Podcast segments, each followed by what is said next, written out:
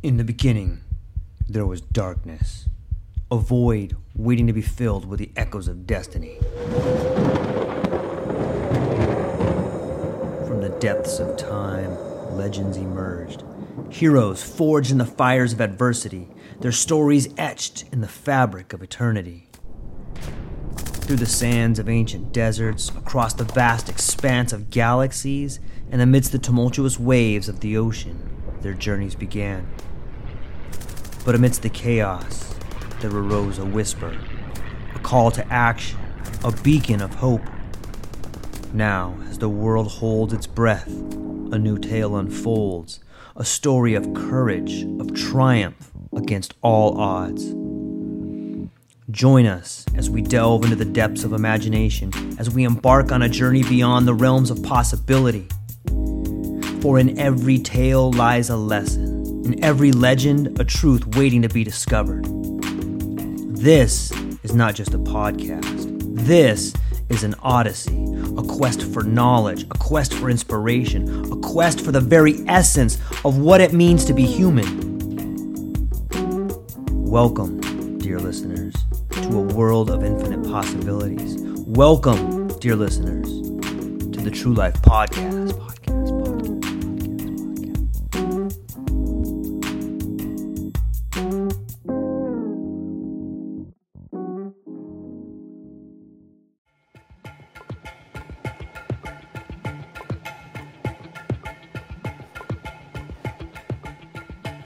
Ladies and gentlemen, welcome back to the True Life Podcast. We got a great show for you today. Normally, we do, we have been tap dancing around the ideas of psychedelics. And for the first time on the show, I have got someone who has a background in the world of Iboga, uh, a Mr. Levi Barker. He's an Iboga provider at Iboga Wellness Center in Costa Rica.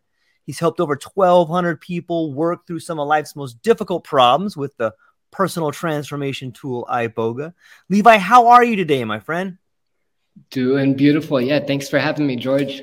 oh i'm so excited. I'm so excited that you're here because i i've had a lot of people send out some feelers to me and ask me george i've i've been thinking about using these different transformation tools. I'm familiar with mushrooms. I'm familiar with you know ketamine but i don't know a whole lot about iboga. And you're the first person i've really gotten to talk to about this so i'm excited to learn from you maybe we can start off with your journey. Like how how did this come to be? You're in costa rica. Like how did you get started with iboga? Yeah, well, So, you know, really, uh, to, you know, it really did start like a lot of people that come to Iboga or Ibogaine is from an addiction, you know, and so this started very young. Um, growing up on my mother's side of the family, uh, my grandfather was a heroin addict like for all his life. And um, yeah, even from a young age, like somehow um, I knew I would go through something like that, but I was also on the search to how to how to heal the family in some way. And so, you know, eventually I did have my own opiate addiction um, and did a home detox, which is what they recommend nobody should ever do. I. I was pretty pretty desperate at the time. So during that time, I had uh, met my now wife, who's Nicaraguan, Costa Rican, and I was staying in Nicaragua at the time and went to um, the place we were staying at the time. Ended up having the boga and going through my own detox experience, and that lasted about three three full nights. And on the fourth night, finally got some sleep. And so, for the listeners that don't know, um, iboga is uh, the only thing in the world that will help alleviate the uh, physical withdrawal symptoms of uh, an opiate withdrawal. And so, you know, the only other thing that does that is more more opiates. So iboga is the only known thing that that does that. And many many people may have heard of iboga because of that reason, but iboga is also just so much more, much much more. But it does happen to have this property of being able to alleviate the physical withdrawals of opiates. So I, you know, I I did that, and um, it did get me physically clean. And from that very first point of working with Iboga, I knew I wanted to work with it from that point forward. And that's when, you know, kind of the spark was in there. But really, at that point, I was starting from kind of ground zero. You know, all of a sudden now I'm, uh, you know, not an opiate addict. Now, what do I do? you know, who am I? I've spent the last 10 years trying to, you know, get away from who, who I actually am. And um, it so happens that about a year and a half later, there was a Bwiti shaman. Uh, so a Bwiti, Bwiti is um, a spiritual tradition that follows the path of Iboga. And so um, there's indigenous, indigenous and non-indigenous people in Africa that practice this spiritual path called Bwiti that comes from Iboga itself. And so I happened um, about a year and a half later, after my experience with Iboga, this Bwiti shaman came to Costa Rica and opened up the first um, kind of psycho-spiritual, traditional-based Iboga center. So before that, there was some ibogaine clinics around, which is you know more like a medical um, procedure. Um, but he was the first one to come and do do it in a psycho spiritual context, and I happened to to meet him, and so he was really the he was the guy to bring it really out of Africa. He was the first one that came that could learned how to speak English, learned you know Western culture, and could then start teaching about iboga, its properties, how to work with it, and really importantly, like the, the tradition behind it, because the, the tradition behind the Bwiti is all about living your best life. Who are we as humans? What do we want in life? And how do we make that happen? And understanding that this is the biggest, you know, being given our life is the biggest gift that we can ever be given. So really just cherishing that. And so that's kind of the foundation of that Bwiti path. But that's in, in a nutshell. So I've been, uh, I lived in Nicaragua for about seven years, and I've been here in Costa Rica now for about eight. And I came to Costa Rica for Iboga. So my uh, partner and mentor, a guy named Gary Cook, he's uh, relaxing in New Hampshire right now. Um, he started Iboga Wellness. So he was a teacher of mine, uh, a best friend. Um, he's now going kind of chilling more out with the grandkids now. He's 71. And so he went back uh, home before the pandemic. And uh, but yeah, really, really owe him a lot. But we, um, he was the first one to graduate under this Bwiti shaman, opened up Iboga Wellness, and shortly after he opened Iboga Wellness, I came down, and continued training and working with him. So that was about eight years ago now. Wow, it's I've always found it's it's an amazing story, and I've always found that the people who turn out to be some of the most passionate teachers are someone that has gone through an experience that has got them there. So I'm always thankful to hear, you know, I think there's a difference between someone who is practicing via the pharmaceutical industry, like modern medicine, which there's some good modern medicine, but it always seems more, I can't think of the right word. It, it always seems more authentic to me when I'm speaking with someone who understands what I'm going through because they themselves have gone through it. And it sounds to me that that seems to be what's happening down at the clinic right there. What is the difference between ibogaine and iboga? So, in our perspective, it's it's really really huge. So, you know, ibogaine is one alkaloid within, um, say, 13 iboga alkaloids in the iboga plant. And so that one is especially good for uh, physical detox of opiates and, and drugs. Um, you know, here we work with the whole plant. So um, iboga is a root bark. So the actual bark from the root of the plant is ground up into a powder, and we serve that off of a spoon, also in capsules. And then there's a way to organically, at least we do it here organically, make an extract, so a concentrated version of iboga um, with all the alkaloids in a, in a, capsule form. And so, really, the big difference is um, ibogaine is typically used more just kind of in a detox sense, mm-hmm. whereas iboga is used for the overall, you know, life advancement, psychospiritual type work. So it is a fuller thing, and the idea behind that is, you know, the plant has the spirit to it, you know, and if you go and just start taking things out of it, that spirit, you know, goes goes away, and that's a big part of, uh, you know, what what happens when you take the medicine. Yeah, that seems to it, there seems to be a sort of thread that is running through the world of plant medicine right now. And that at least to me that thread is people trying to take the spirituality out of the medicine. And if you look at what pharmaceutical industry is doing with a lot of clinical trials with psilocybin, they're trying to find and even with cannabis they were able to hey let's let's try to find a way where we can use the cannabinoids but you don't get the feeling of being high let's try to hmm. use the psilocybin where you get the effects, but you don't have any hallucinations. And it sounds like that's something similar that's happening with iboga. They're trying to separate the spiritual from the medicine. And when you do that, it seems like you separate the healing process out of it. I'm sure that the other alkaloids inside that iboga plant are there for a reason. And the traditional medicine shows us that. Does that sound correct? Yeah, no, absolutely. Absolutely. Like I do think like the new era of psychedelic medicine is going to open it up to people that otherwise may not come down and say have iboga or you know do it do it that way. Um, but yeah, I think you're going to be hard pressed to do better than you know the full the full plant. You know, and that you know unless you're getting down to like specific physical problems maybe that people have, then maybe you know one alkaloid or a molecule can you know really target that. You know, if you um, amp up, amp up its potency of whatever that is. But yeah, like for pure psycho spiritual human, you know problems and, and moving on with your life, yeah, I think it's going to be really difficult to do any better than what's already being done by you know the indigenous people that are serving these medicines around around the world, or you know in a setting like ours. Um, yeah, it's going to be tough. So a lot of people are familiar with some plant medicines, and the people in my audience understand a little bit about the time frame for say psilocybin or LSD or ketamine. But what does an iboga ceremony or what does an iboga experience feel like? Can you kind of walk us through what happens to an, to an experience with iboga? Yep, yeah, sure. And I should mention that you know I'm not a doctor, and anything I say is for right. research or informational purposes only. But um, it, you know, in a few words, I'll say it's hard. It's it's mm-hmm. just a difficult experience. Um, you know, for most people, it's at least going to be one of the hardest three or four things you've ever done. Uh, for some people, it's going to be the hardest thing.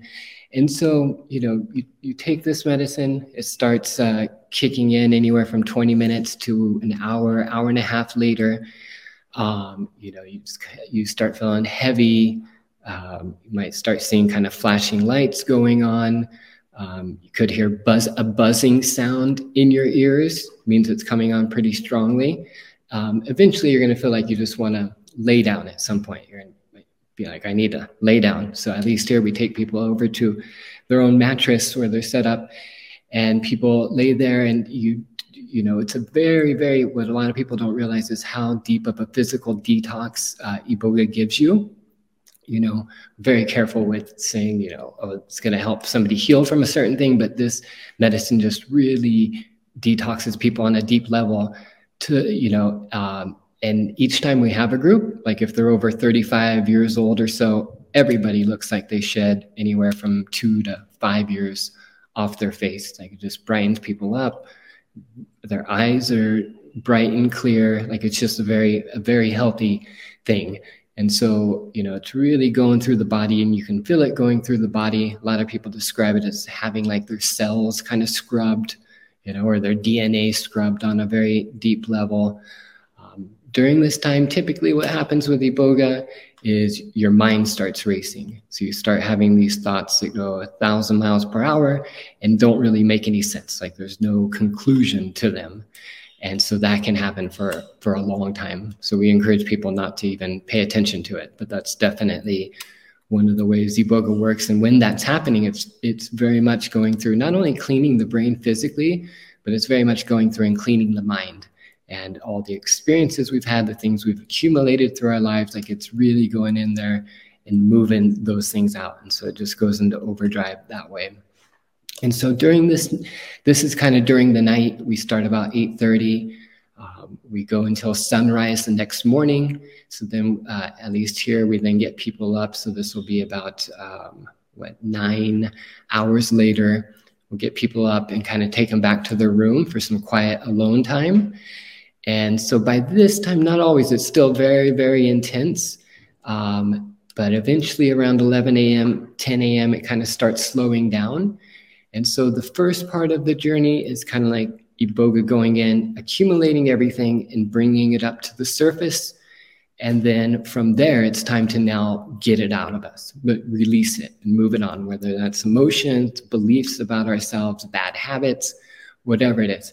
And so typically when that happens, like those things that we come to iboga for, whether it's depression, anxiety, you know, those things are going to present themselves in some way.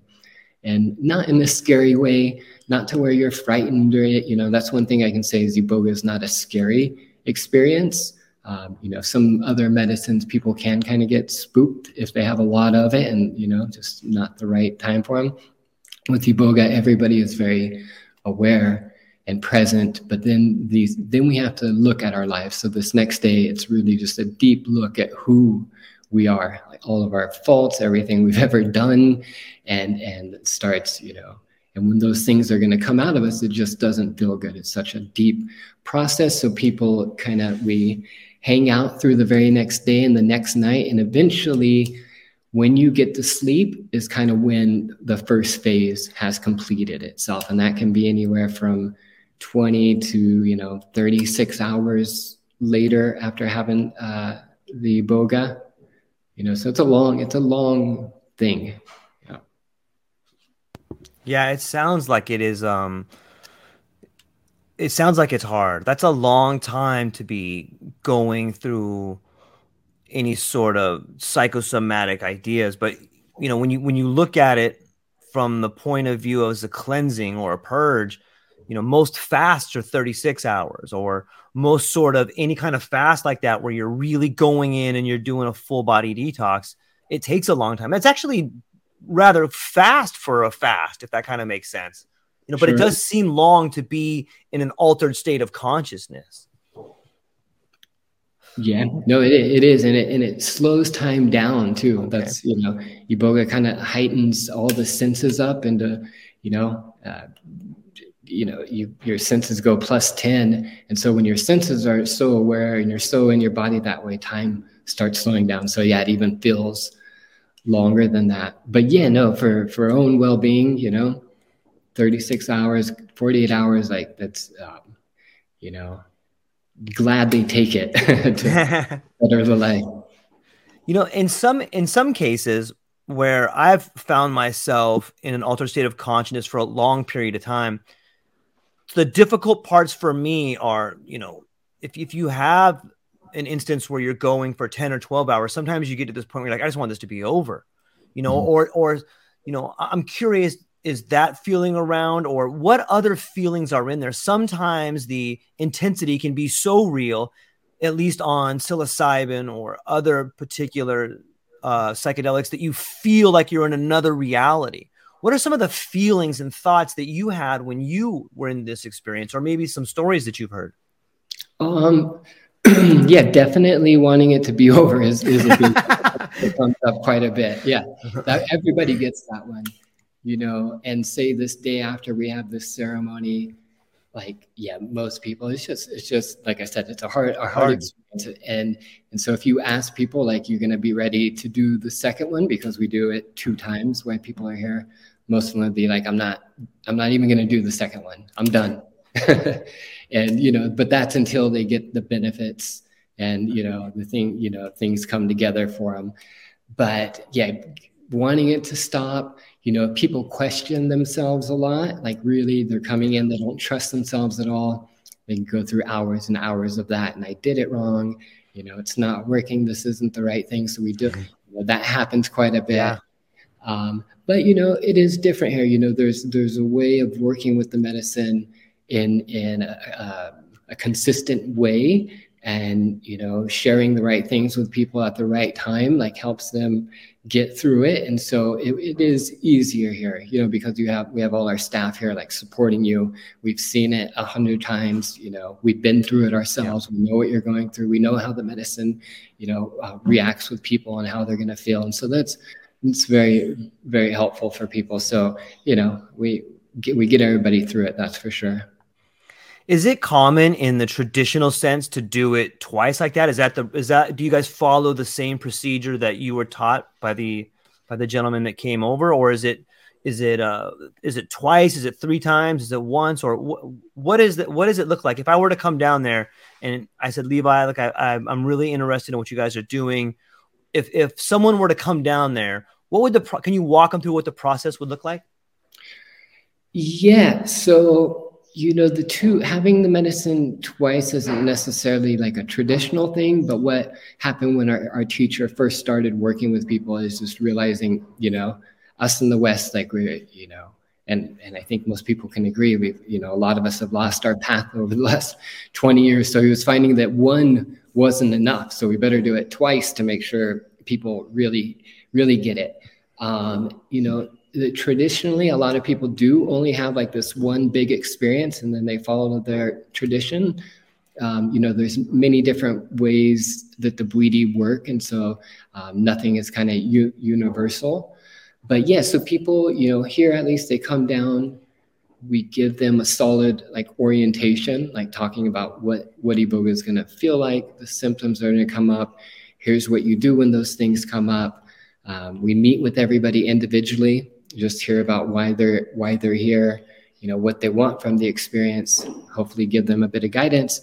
And then we have that first ceremony and that goes all through the night. Then we're there with them the next day and then hopefully they get some sleep uh, that following night. Even if some you know maybe 10% of people don't sleep the night after the iboga ceremony as well um, you know even so like iboga is used as a hunter's medicine like quite literally in, in Africa for just sharpening the senses, giving you a lot of stamina. So there's a lot of stamina in this medicine, and that that that's true after the experience too. People leave with more stamina, just more vigor all, altogether. And so even if people don't sleep that next night, usually the iboga can push them through the next day. Um, it's definitely, uh, you know, not, not a stimulant per se, but it can be stimulating.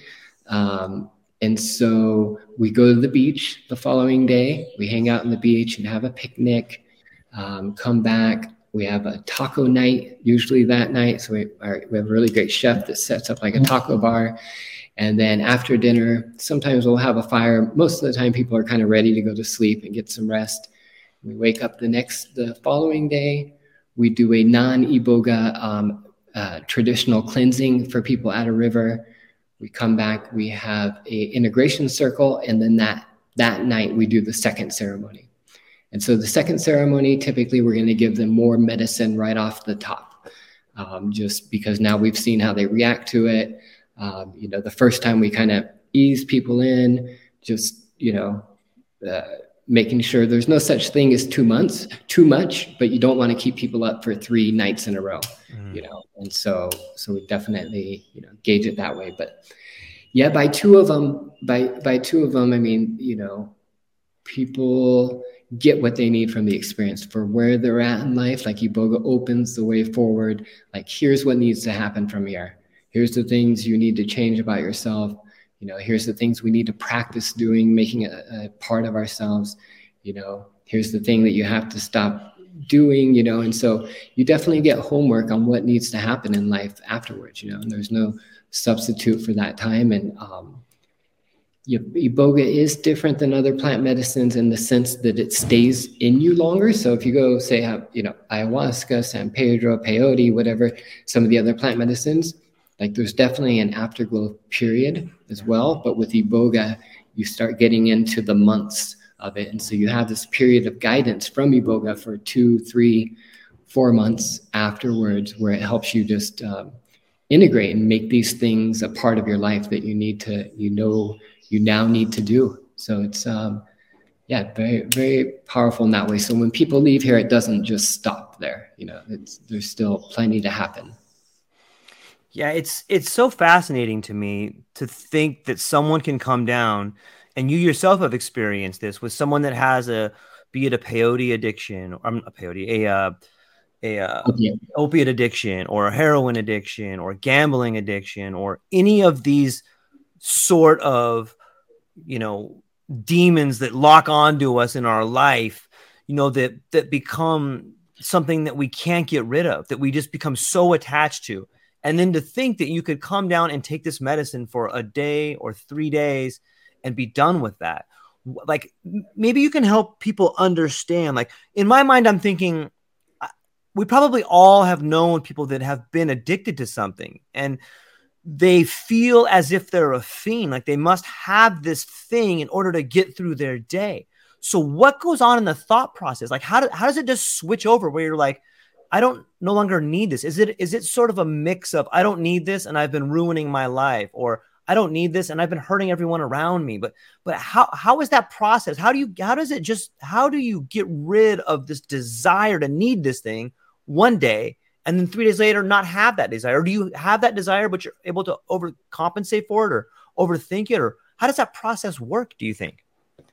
Um, it does take longer, you know. So like here, we we used to back in the day do like opiate detox work, mm-hmm. but it's gotten so serious now with with fentanyl, and you yeah. really need like a yeah. medical staff and stuff. Yeah. So everybody that comes here, it's a, it's a very serious procedure. But in a week, ten days, you can knock that addiction out of somebody. You know, whether it's heroin, fentanyl, opiates you know? And then it comes down to like there's no doubt that the iboga or ibogaine will get somebody clean but then it comes down to like are they going to do the right things after? And you know they need coaching. They still have a long ways to go. But ibogaine does give them the best shot. So everybody that comes here kind of um, you know maybe they drink too much or they may have had a substance abuse problem but they're but they're clean coming in so they have a period of clean time or the biggest kind of our biggest uh, uh, categories, you know, depression, PTSD, anxiety, um, bad parents. You know, that's that's one that gets everybody. Just you know, parents can mess us up like nobody else, and so working through all of that. And so what people see is they start seeing their own fears. You know, how their decisions and actions, you know, can be guided by fears they st- really start seeing uh, the beliefs that they have about themselves. And so we call Iboga kind of like your podcast. We call Iboga the greatest hunter for the truth, because in the end, it's going to blow through the beliefs uh, that we may have about ourselves or how the world works, and get just break it down to the core where um, you know it just gives you the the truth of something. And we tell people the reason beliefs are beliefs is because we can't fully verify them. That's that's why they're called beliefs. You know, and so in this tradition within Iboga, it's really about verifying things with our senses. You know, um, that's that's how we know the truth. Those are the tools we were given as a human to verify what is real. And just because we think something or have a thought about something doesn't make it real. Like the, the mind, the human mind can think anything that it wants. So it, it goes through this, you know, um, process of just getting down to the truth and, and you know, the biggest truth that helps all the humans is in it, what Iboga really does at the beginning is people come through and they've lost their love for life. You know, whether it's however however it happened, whether it's through addiction or depression or whatever it is, they've lost the love for life, and and through that, you know, time it's hurt them more and more. And so what a Iboga really does is is gives them the appreciation of life again. And so, because if we don't have the appreciation of life, like it's going to be very difficult for anything else to work in our life. Like we have to, we have to want to live, appreciate living. And so, in the Bwiti, that's how we talk about, you know, giving thanks for the gift of life. How do you give thanks for the gift of life? You appreciate and value your life. And, and appreciating and valuing your life comes through the actions that, that you take. And so, you know, it really inputs that back into people um, and like I said, it's going to show them how their own mind works, and they're going to very much realize that a lot needs to change in how they think about things. And so we give people very simple Bwiti tools while they're here on how to think, or you know, what about this looping thought that we've been thinking about the last 15 years keeps coming up. Like the medicine, the Iboga gives them the chance to like fully process that. And so when it comes up again, it could come up again, but it's just not going to give them the same response or emotion inside anymore. They'll see it as a thought and realize, okay, that's a thought, doesn't really make it real. I know there's nothing there for me. Uh, there's nothing left for me to learn from that thought anymore. Now I can let it go and, and, and move on fully. And so, so a lot of it happens kind of in that level. And, um, yeah, then you get the guidance from Iboga on here's what needs to happen from here. And that's really powerful. So then, you know, we tell people, you know, better listen to what, you know, what you know you have to do from here because those are the things that matter in your life. Yeah, that's fascinating to me. It's it's always it always blows my mind to think of the insights that you get when you take some of these plant medicines, and it seems there's been a debate, at least on the peripheral, about integration and doctors and people kind of going it alone. But from what I'm hearing, it sounds to me that on when you take uh, uh, iboga, it seems to bring to the surface the ideas that you need to do. It sounds like you, as the person ingesting the medicine, are coming up with your own solutions to solve your own problems. I'm sure there's some integration that happens there, but would you say that that's kind of the case? Like you, as the individual, together with the medicine, begin to understand what your own problems like you're almost diagnosing yourself and then coming up with your own solutions which seems to be the most positive way forward for people. I'm sure there's people that may need more help but does that seem accurate? Oh yeah. No perfect. Yeah. Yeah nailed it. You know the, it's not necessarily the iboga that's giving you the answers the iboga's going in and clearing out like i said the beliefs yeah the you know the memories whatever we we have inside that's preventing us from getting to that truth so yeah no, it's just connecting you with what's already in there. So then you can, like you said, diagnose yourself and, and lead your way out. Absolutely. Yeah, good. It seems like it, it just, the more that I hear about this and, and these, this renaissance of plant medicine that we're on, it just seems to me somehow we've lost our connection to the earth. Like we've lost our way and we have all these external inputs, whether it's if you drive down a freeway in any part of the United States, you're just bombarded with billboards and signs and radio ads and magazines, and they're all telling you these just nonsense like you need more money, you're not pretty, you're fat, you don't have enough, no one cares. Like you're just bombarded by so much negativity. And then you find yourself maybe at your place in Costa Rica, or you find yourself with you know um, a friend that can give you some mushrooms or you find yourself in this position where you can reconnect using plant medicine and all of a sudden these blockages begin to move out of the way. All of a sudden like the the doors of perceptions are wiped clean and you can begin to see hey i have a problem. I got a several problems man. I'm being a knucklehead but it's do you see a, a sort of reconnection happening with the people coming down there, the, the, the return to plant medicine and psychedelics beginning to move their way to the forefront. Do you see this as something that is beginning to be like a new renaissance? Absolutely. Yeah, no, for sure. For sure. You know, I kind of see it as nature's way of like getting us back to the to the truth and like what really matters. Yeah, and there's no doubt, you know, um, within the tech industry, you know, especially like the crypto blockchain industry, um, plant medicine and psychedelic medicine is, really big. And so that's a real positive thing because, you know, um, you know, I'm sure it's getting into some politicians now, which will be really, really helpful, you know. So um, yeah, no, it's gonna it's gonna make some some shifts as well. So I think overall it's it's gonna be a positive thing. Um, but yeah, no, I think we're just at the start of it as well. I've noticed in, in North America, there has been a bit of a debate about some people using particularly peyote because a lot of the indigenous tribes are saying like look this is our medicine for us and we're glad that people can have an experience but we prefer that if you wouldn't come over here and use this and, and in some ways there's this idea of cultural appropriation and, and, and these these sort of sort of barbs that are out there. I'm wondering if there's any sort of animosity between people in the West using Iboga and the shaman from it from where Iboga came from. Is there any sort of problem there, or I mean, is does that kind of make sense? Is there any sort of questioning mm-hmm. going on there?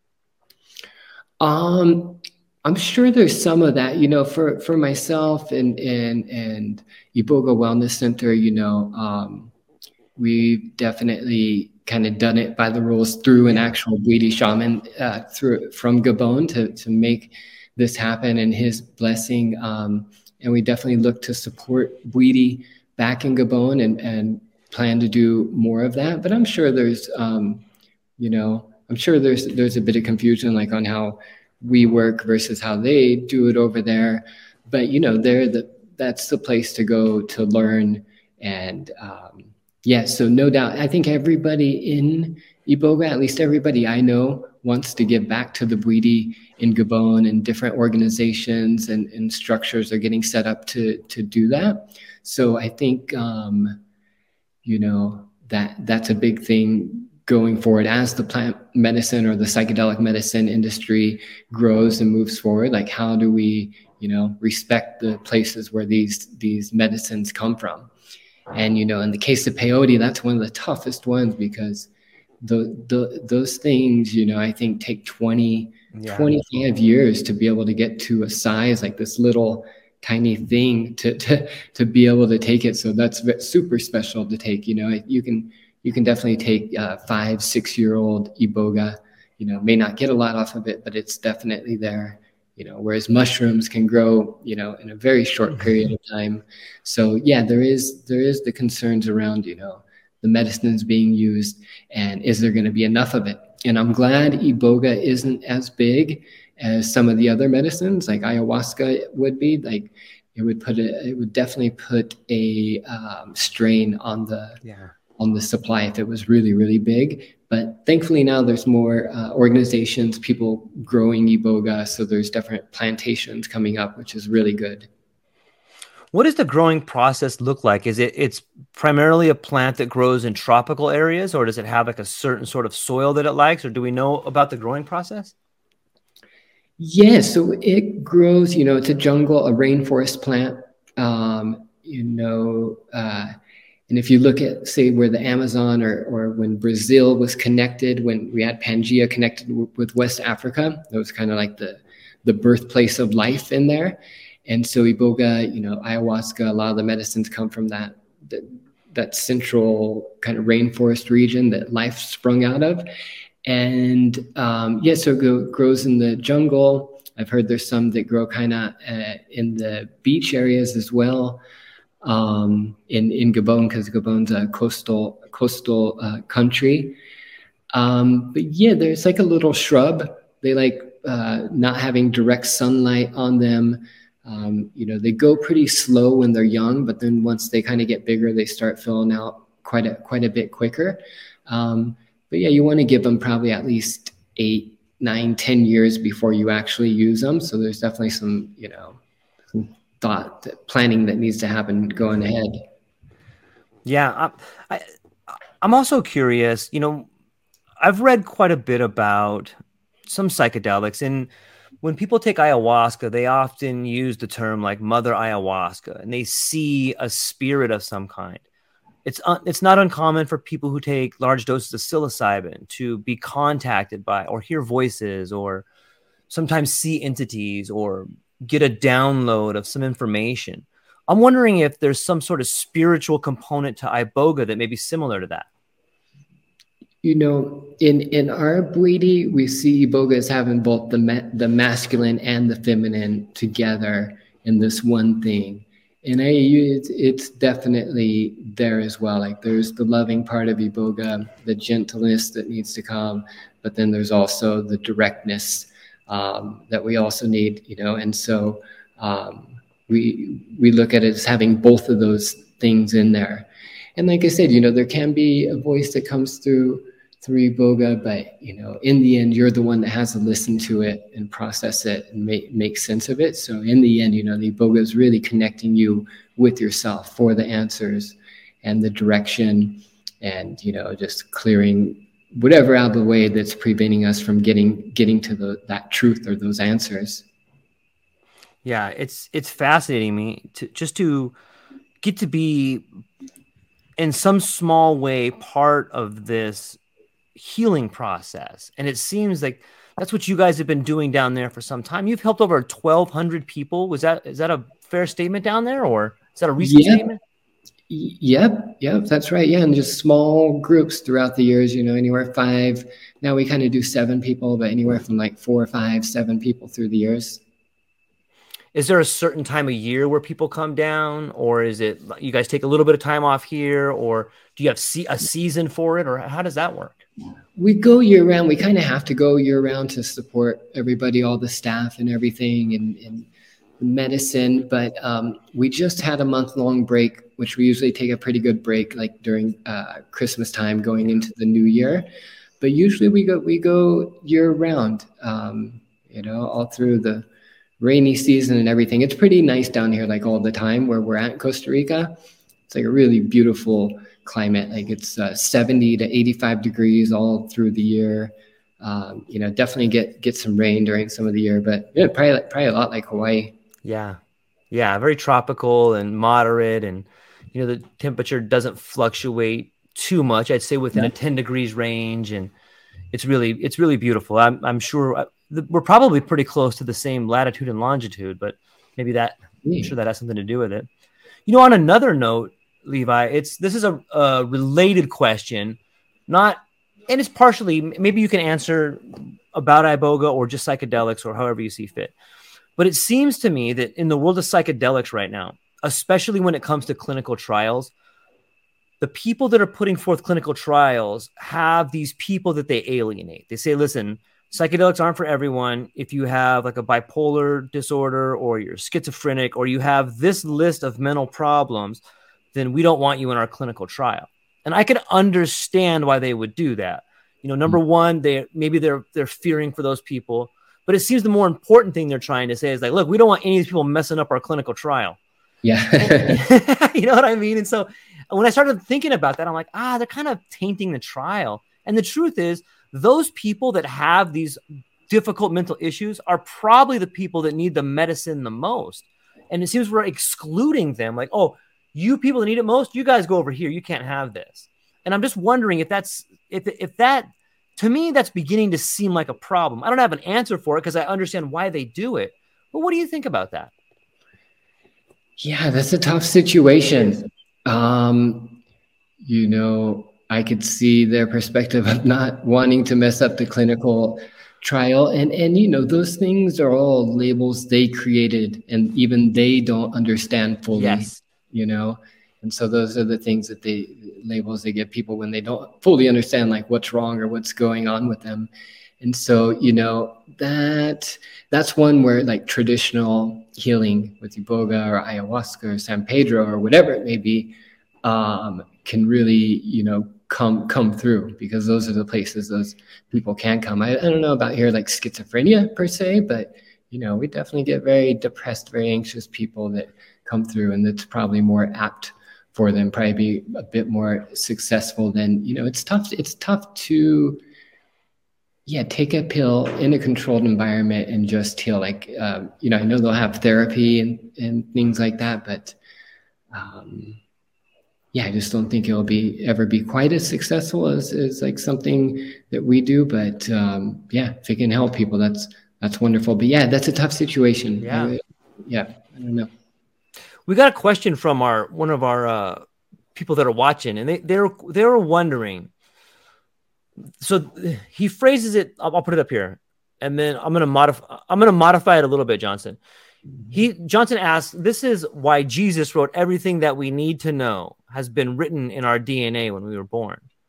I would say that I, I don't know if I thoroughly agree with that, Johnson. I, I do believe that the code for life is written in our DNA, and I don't know. I, guess it was. I, I guess that I would say a creator of some sort had to have written in our DNA our life's plans like that. What do you think about a creator and our DNA and this medicine, Levi? How would you respond to something like that? I can't speak too much to the DNA because that's a you know a science more of a scientific thing. Where I was more I'm more more kind of a spiritual guy, but no, absolutely um, the creator. Yeah. um, yeah. So in the Bwiti, anyways, we kind of separate things that come from the creator or God versus things that come from man.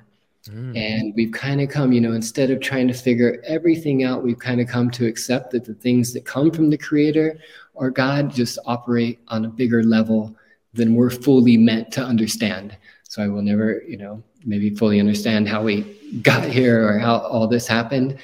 Um, but um, yeah you know but within us we're, that's what also separates us from the rest of the animals on earth is our ability to create and so essentially our job here on on earth is to create our life and you know enjoy our life. This is the chance that we that we uh, have to live. And you know we the thing is like with the afterlife we can't fully experience that yet. So unless we can experience something we can't fully know it. And so um, but we do know for sure that we have this life to live right now. And our job is to to live it to be here. That's why we're human beings. Mm-hmm. And so I, I, keep it pretty pretty uh, simple for myself, but I'm sure there's a whole bunch I don't don't know as well. Yeah, you had you had touched on this idea of spirituality, and I I'm curious if you agree with the idea that what it seems to me what we've seen over the last 200 years, especially in the West, is this sort of like branching off or this fracture between spirituality and science. And like we've, it hmm. seems in the West, we've taken a really hard turn towards the ideas of science. And we've become so specialized that we have taken the ability to see spirituality out of science. And it hmm. seems a lot of what these plant medicines are doing are bringing, are, are bridging the gap back. I think we're seeing a reconnection of spirituality and science. And it seems in a lot of the mystic traditions that the two were were together. The the shaman was in a way a scientist, and if you look at the, what the conclusions that science is coming to, they are spiritual in nature. What do you think is this connection between spirituality and science? I mean, in the end, there's only the laws of nature and, and operating on earth, which, you know, you can call science, of course. And, you know, like you said, like, um, yeah the you know the scientists of today at least the ones that are that are in tune enough uh, spiritually to see the connection of science and spirituality you know those those guys are you know like the shamans of today and it's just that you know say a traditional healer or shaman just has different tools to work with to connect with those codes of nature and so, you know, a modern scientist has different tools than, you know, say a, a shaman in the jungle of Africa working with the same nature to figure, you know, figure out th- things out and like the plants and the things that can help us live better to make our life better.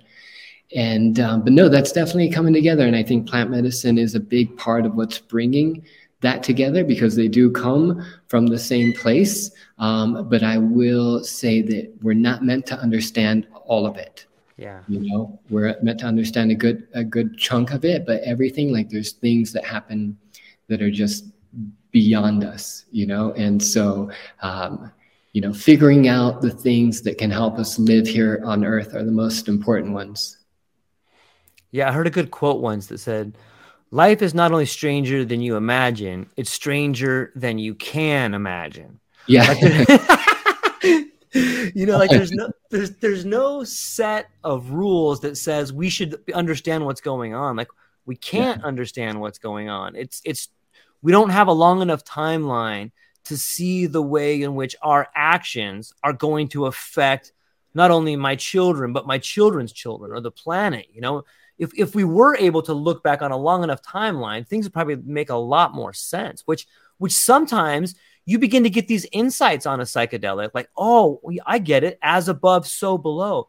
The same way that the water drops down the the erode the path of erosion from a glacier to the bottom, so too do I live my life. There's the same hangups there. And if you concentrate enough on the world around you, you can really get some answers. I, I, I think that this takes us back to what you were saying about iboga and that you come to the solutions for your own problems.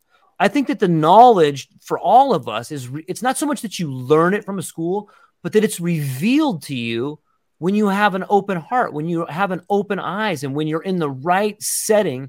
I think the knowledge is revealed to you. What do you think? No, absolutely, absolutely. You know these medicines you know through working with the medicine you figure out the the setting and what needs to happen um, you know in order to make make the healing and the the learning happen. And um, you know like i said we all live within the laws of nature and that's one of the biggest things that iboga teaches is we have to operate within these laws of nature and you know uh, our abilities as as humans to live. So it keeps it very simple in that in that way. But um, yeah, no, the setting the setting is really big in all these experiences. I'm wondering, Levi, in your journey, after you have had after you had had your iboga experience that helped you get rid of the opiate addiction, what do you think was the most difficult part of that journey? Of of like during the actual taking in the medicine, like the detoxing part of it? Well, first off, the detoxing part, and then maybe the psychological part of it afterwards. Oh, okay. Yep. Yeah, the detoxing part, I mean, that's just hard, you know, for for people to know. Like whenever you do take Iboga or Ibogaine for, say, an opiate detox, it's a very, very different experience than taking it, say, for psychospiritual, you know, uh, life advancement type purposes. And so, um, you know, I remember just being very, very long. Felt feel like I'm just getting just cleaned out, seeing like sludge get cleaned out of me um, just a very slow, just um, grueling process for these three nights. But then eventually, like I said, once you get some sleep, it's kind of the uh, the end of phase one. So I got some sleep, woke up, wasn't physically addicted, but now here for you know the first time in the last ten years. I'm aware of my own emotions and who I who I am, and so that was very difficult. Like now i can't hide anymore you know with with the drugs or with the opiates. I have to see it. And so that was that was uh, very very difficult you know?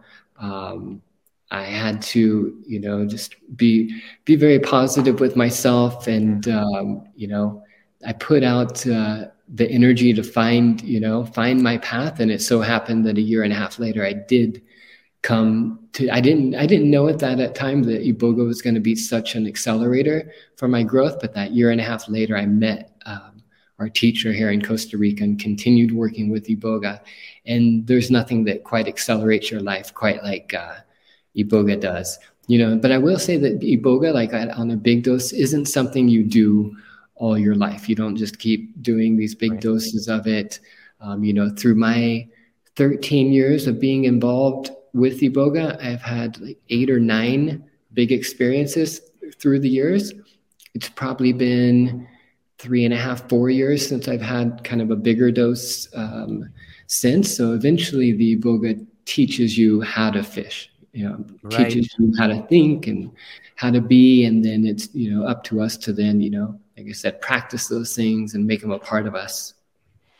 What was it like to like you you you you have this addiction to opiates and then you you go through the cleansing the purging process the learning process and the healing process do you remember what it was like when people saw you for the first time where you weren't addicted that seems like it must be a pretty mm-hmm. powerful experience yeah um you know some people could tell like at that point so i went through the whole thing so initially i broke my wrist uh, snowboarding, and so to start you know at 19 started taking Percocets, mm. you know, and that went on for a while as long as I could find the pills. Then all of a sudden the pills don't work anymore, and so then at that point was when something called buprenorphine came out, and so that's kind of like Suboxone without the thing that you don't want if you're trying to have opiates. I think it has um, you know has some sort of blocker in Suboxone, and um, and so then I had that, and then we couldn't find those anymore. And that's when you go to heroin. That's when it goes really deep. And so I'd kind of gone like, like this, and went a couple times like this, but could never fully come out. And so even though I was in an addiction like that, like most people probably wouldn't notice, you know, too too much. Like I wasn't, uh, you know. Um, I don't know. Most people just would, wouldn't notice, and opiate addicts can be like that. Like they can yeah. seem pretty pretty normal unless they're you know living on the street and you know track marks all over i'm like but um but then you know it took a it took a while even even with iboga, like just learning who i was what i wanted in life which in the Bwiti we talk about are the two most important things like really knowing who you are on a deep level and then once you know who you are you can know what you want in life and because once you know those two things like you're not confused about anything anymore. You know who you are, you know what you want in life. And so then you just go and you track it down. You take the small steps each day yeah. to go get those things that you want. And so that, you know, there was a couple years of figuring that out, like figuring out who who I was, like processing the emotions. This is why I'd been an unhappy kid. This is why I was so awkward in a young teenager years and you know, going through the whole thing. yeah, that's good advice. I I wish everybody, and I hope everybody can take the time to figure out those two things because I think you can really begin to become who you're supposed to be when you figure out who you are. You can figure out your real potentials and you can figure out why you love yourself and why other people will love you and what you have to offer other people. And I really I admire it. I think it's a it's it's a bold step to take. A lot of people don't take that step because they're afraid. Mm-hmm. But maybe the medicines that are out there now are in, in some ways if you look at it from that angle the med it seems like the medicines are are helping us as humans become just more whole more whole mm. what do you is that what do you think is that oh, possible yeah. absolutely absolutely you know we're different in the west growing up than a lot of other cultures and one of the big things that why we're so lost is we don't have any traditions anymore. Yeah. Most of us as men or women don't have anything that takes us from manhood or adulthood. Um, nothing that we go through to like symbolize like now, you know, it's your your your time to live and um you know, kind of the culture of, you know, video games, buying things, you know, money's going to make you happy. And now the poor kids today, Instagram and the photos and, you know AI photos now we can't even tell which ones are real and you know so it, it, we've we've just kind of lost touch we we've grown up trying to ignore ourselves as much as possible and go into our mind and think things to try and you know typically to make make money you know like the kids in in school when we're younger you know if you're into science or math like that's great you know if you're you know really in tune with yourself or nature like that's not so good. And so um, so yeah these are bringing us back to being just being a human um, you know and uh, you know definitely one of the first thing that needs to happen is like our our connection with nature is one of the first thing that happens like through these plant medicines. Um, just getting back to realize that nature gives us everything like everything even plastic all our food our clothes our shelter like everything comes from nature. And so we talk about in the Bwiti from the time we're born, as soon as we're born into this world, as far as nature is concerned, everything here is already here for us. It's provided for us. And so then it's about, you know, so that's another reason why we separate things from nature versus men, because as far as nature is concerned, everything's here for us, but man then makes rules on how to mm-hmm. distribute mm-hmm. nature, you know. But as far as like the creator nature is concerned, it gives us everything. And so, you know, the connection with nature is one that's coming back through these plant medicines and respect for nature.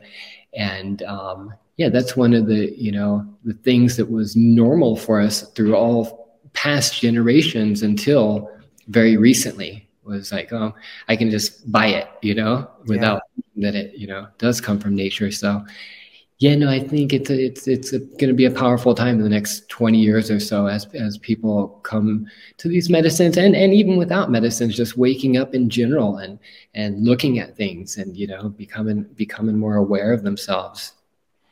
Yeah, I agree. I I when I look at the world in which we live today, there seems to be a lot of turmoil, but it almost seems like a rebirth to me. And everybody mm-hmm. knows that anybody who's been fortunate enough to have a child or be present at a birth or even give birth, there's a real chance that that that child could die in birth. Like that's why it's such a miracle when a child is born.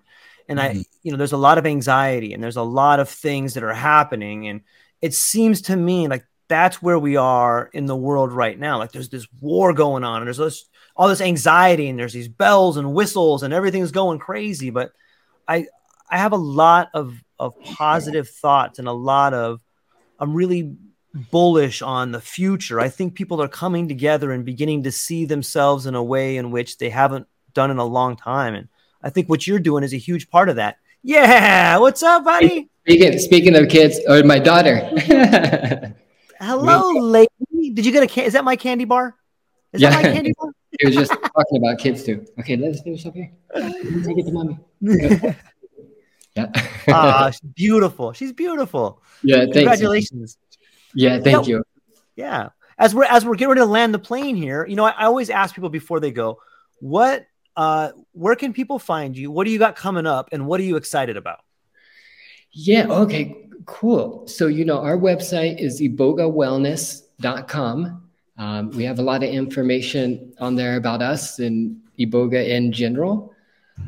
Um, let's see, what do we got coming up? We're going to start doing more trips for people to, to Africa, to Gabon, to experience the medicine. So if they're interested in that, definitely get it, get in touch with that. And so usually that'll be like a 10 day thing. Um, you know, for us here, we operate year round and, um, but yeah, no, go, go and live. This is our shot to live and be here on earth. And, you know, whatever that means, for you whatever's going to make you happy go go get it. And understand happiness doesn't just happen right away. There can be some things that we need to get through to to get there and on the path. And so you know you just keep pushing forward little by little being you know um, and not hammering yourself along the way not abusing yourself on the way. So yeah thank you to everybody for listening. Yeah, thank you everybody. Um, all the links will be in the show notes down there. And if you have any questions, reach out to Levi. He's a really cool guy. I'm sure he'd love to talk to you. I'm sure he'd love to talk to you about any issues that you have going on and to see if the iboga treatment is right for you. Reach out to him. Uh, thank you for watching the True Life podcast, and thank you for those who are participating in the chat. And we will uh, be back tomorrow with another podcast for everybody. Thank you so much to everybody. Aloha.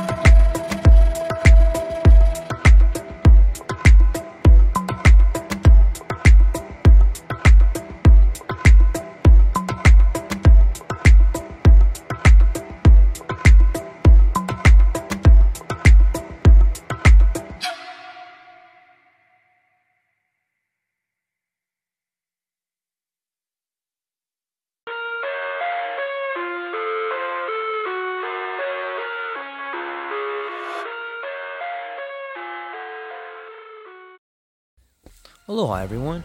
Thanks for taking a moment to hang out with me in the True Life podcast. I truly appreciate it. If you're taking some time to listen to this, whether it's your first podcast with me or you've been with me the whole way, I truly want to say thank you from the bottom of my heart. Additionally, I would like to try to inspire everyone. The world is a crazy place, and if you listen to your heart and you take some chances, I really think the world will unfold in front of you in ways you can't imagine. I've been doing the podcast for about five years. Last year, I decided to take the plunge. Well, circumstances dictated that I took the plunge, and I did. I've begun working on the podcast full time for almost a year now, and it's been so rewarding to me that I just want to try and inspire other people. If you have a dream, if you have a vision, follow the voice in your heart, listen to the song on the wind, and embrace the challenge. I think you're strong enough, you're smart enough, and you're good enough to make your dreams come true, but you have to believe in them. And I truly believe wholeheartedly that if you take a chance, a real chance on what is possible, then your dreams will unfold in front of you. Uncertainty can be a monster, it can be something that we run away from. But much like fear, if you stand in front of it, it's not that big of a problem. I know everyone listening to this has a dream and a vision, and I hope you all conquer it. And I want you to know it's possible. Take baby steps and move towards it, and you will get closer to it. Your relationships will be better, your life will be better, and you know what? You deserve it. You're an amazing person. If you get a moment, go down to the show notes. If you can, support the show. Thank you so much for being here. Now let's get to it.